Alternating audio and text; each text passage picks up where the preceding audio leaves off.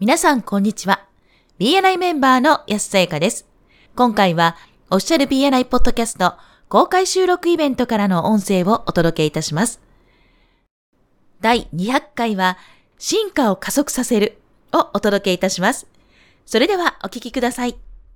それでは最後の方になります。最後の方は仙台青葉リージョン森の都チャプターから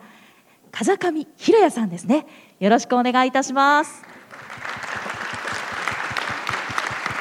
さあ風上さんを最後にちょっとこう喋っていただこうと思ったのはまさにこれは最後の質問にふさわしいんじゃないかなと思いましてちょっとご紹介させていただきました。もうこれはそうですね。本人から言っていただくのがいいんですかね？覚えてますか？はい、はい。はい、えー、森の都チャプターの風神雷神の風神と書いて風上と申します。乙女座です。よろしくお願いいたします。はい、乙女座。さて、ご質問をおはい、願いします。質問はですね、あのーまあ今日参加させていただいて、まあチャプター数チャプターのメンバーが1万2000、2万5000となって、あのー2025年に2万5000ですよね。でその後ですね、メンバーがどんどん増えていって、で日本の BNI チャプター、あ BNI のコミュニティも活発化していった。でその先にはあの5年後ですが、こう日本としてどんな未来をこう描かれているのか。あの代表ご自身の言葉で聞きたいなと思ってご質問させていただきました。どうぞよろしくお願いします。はい、よろしくお願いいたします。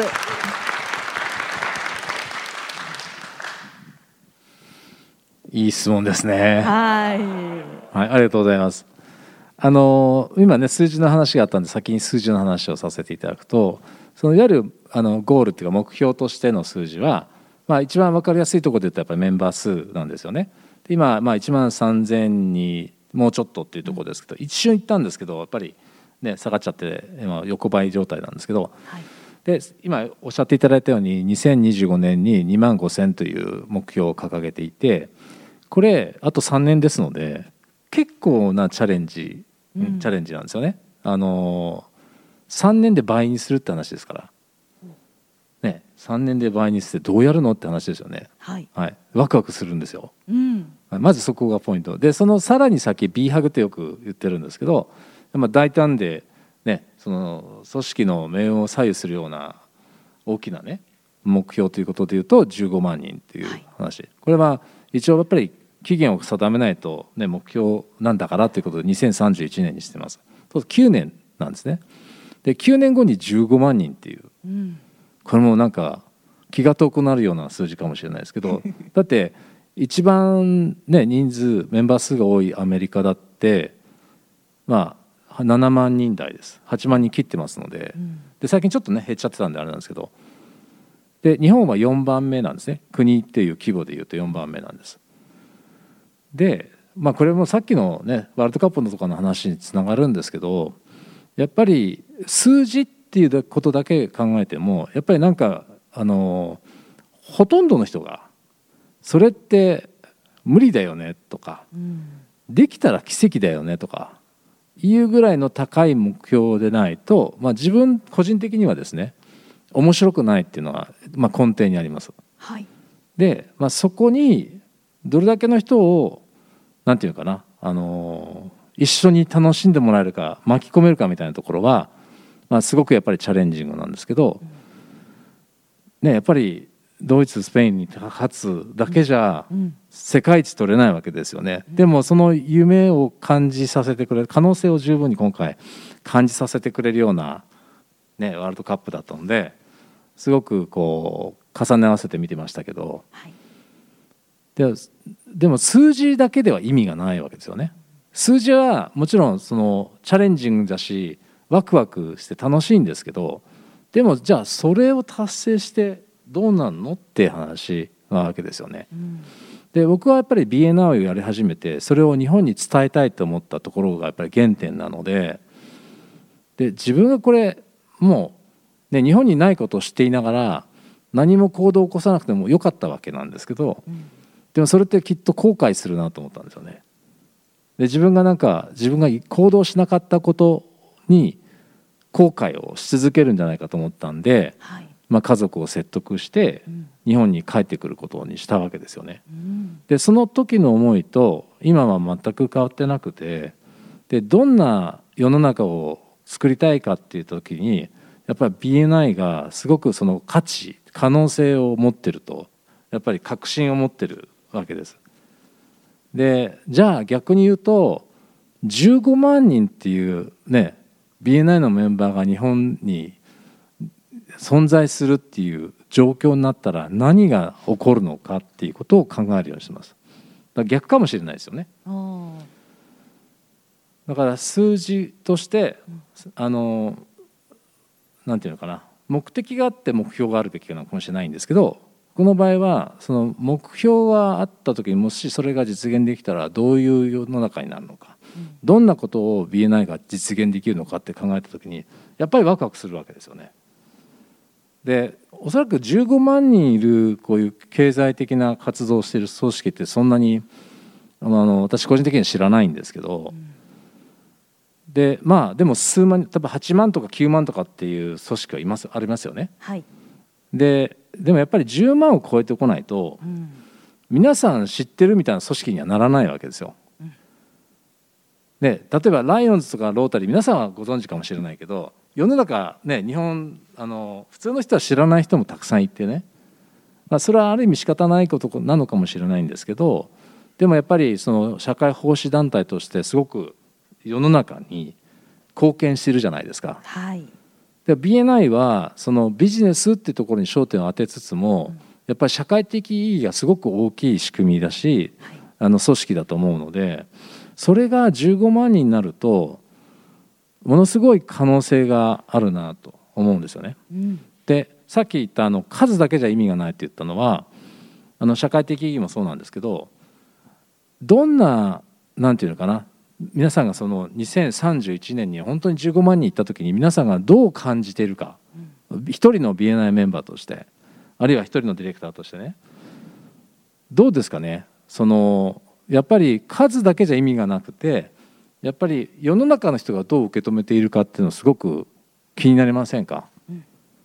で今残念ながらやっぱりネットでの風評だったりとかねね真実じゃないかもしれないけどそういうネガティブな書き込みがあったりとかまあ組織が大きくなるとねどうしても多少はそういうことあるんですけどそれでもやっぱり皆さんがよく耳にする言葉っていうのが今よりもはるかにポジティブなもので、うん皆さん本当に誇りを持ってその BNI の一員として関わっていけるそういう状態はやっぱり絶対作らなきゃいけないなと思うんですよね。であのそれって BNI のイメージなのでもちろんそのこういったまあこれはあのです BNI のロゴとかこのねビジュアルっていうのももちろん大切なんですけどでもやっぱり一人一人がどうあの世の中で人と関わっていくかっていうところが実はそのイメージを作っていくっていうところでは一番大事なのかなと思うんですよね。だそこの、えー、なんていうのかな一緒にそこの意識を上げていくっていうんですかね。志を持って一緒にそこを突き詰めていくっていうやっぱりあの行動は伴っていかないといけないし、世の中を本当に変えていくんだと。あの BNI のビジョンですかね、はい、世界のビジネスのやり方を変える。ビジネスだけじゃないと思うんですよね、影響波及効果を及ぼすのってビジネスビジネスの世界にとどまらないと思う思うんでそこは実際にこの2025年っていうのは一つのあのなんていうの？マイルストーンでしかなくてね。でその途中もちゃんとその数字を達成するためにはそれなりの数字を作っていかなきゃいけないんですけどあのそういう思いでやってます。でそのそれを実現するために何が必要かっていうのがさっきお話ししていたやっぱりイノベーションなんですよね。うん、なぜかというと今その今やっていることをそのまま延長でやっていっても絶対届かない数字なのでだからワクワクするわけじゃないですか。チャレンジングな数字。でもそれを実現するためにはやっぱり何かを変えていかなくちゃいけない。常に革新を起こし続けなくちゃいけないので今までの成功になんかあぐらをかいてしまうようなことはいけないんですよね。でもすごくごめんなさい。正直今年は私反省しててですね。あの早いうちに反省する機会が巡ってきてよかったなと思うのは、2021年ってすごく良かったんですね、数字で見ると、皆さんにとって分かんないですけどそのコロナ禍でありながら2021年はえーと、BNI ジャパンの歴史の中で一番いい成長した年だったんです。でそれをなんかねあのいいことになんかちょっと今年はうまく旗振り役ができてなかったなと思って反省してましてで来年に向けてですねもうすでに、えいくつものその、まあ、戦略的なね施策をあのオフィス内でとかあるいはあのエグゼクティブディレクターの皆さんとかとシェアをし始めてものすごい楽しみです。うん、で今日本に限らず世界中の BNI がすごい進化のスピードが速いんですよ。私も国際、えーと、イノベーションタスクフォースっていうのが要するに革新を起こすための委員会みたいなのがあるんですけどその一員として参加していって月月1夜中のミーティングに参加してるんですけどそれを見ててもものすごいあの可能性を感じる。で今までの本当に NG さえもそれを変えていこうみたいな。NG を変えるって変ですね。要は例えばそうですね。あの今までの常識を疑うっていうところから。ギバーズ原理いいのとかね。毎週のミーティングそんなに必要とかそういう根本的なところも含めて疑って本当にじゃあ36年とか前に前津博士が検証して答えが出たことを僕らやってるんですけどでも36年経って世の中こんなに変わってるんだからもしかしたら変わってるかもしれない。もう一度検証しなくちゃいけないっていうそれでパイロットプログラムも世界中で走ってるんですよ。だから今実はえっ、と毎週じゃなくてあの各週でミーティングやってるチャプターがアメリカにあったりとか。いろんな検証がされてるので、うん、日本でもそういった積極的に検証するためのプログラムを導入してきたりとかやることはもう本当に山積みなんですけど、うん、だからこそ可能性を感じるしあの面白いワクワクするんですよ。でそれをぜひね皆さんにもあのシェアしていきたいなと思ってます。はい。ありがとうございます。すごく壮大なワクワクが聞けましたね。ありがとうございます。ありがとうございました。ありがとうございましたとても良い質問でしたありがとうございます今回のエピソードはいかがでしたか？BNI メンバーとしての活動や皆様のお仕事で活かしていただければと思います。今回も BNI ジャパンナショナルディレクターの大野代表と私 BNI メンバーの安さやかでお送りいたしました。このポッドキャストはコンビニの人材育成を支援するコンクリ株式会社の提供でお送りいたしました。それでは次回もオフィシャル BNI ポッドキャストでお会いしましょう。See you next week!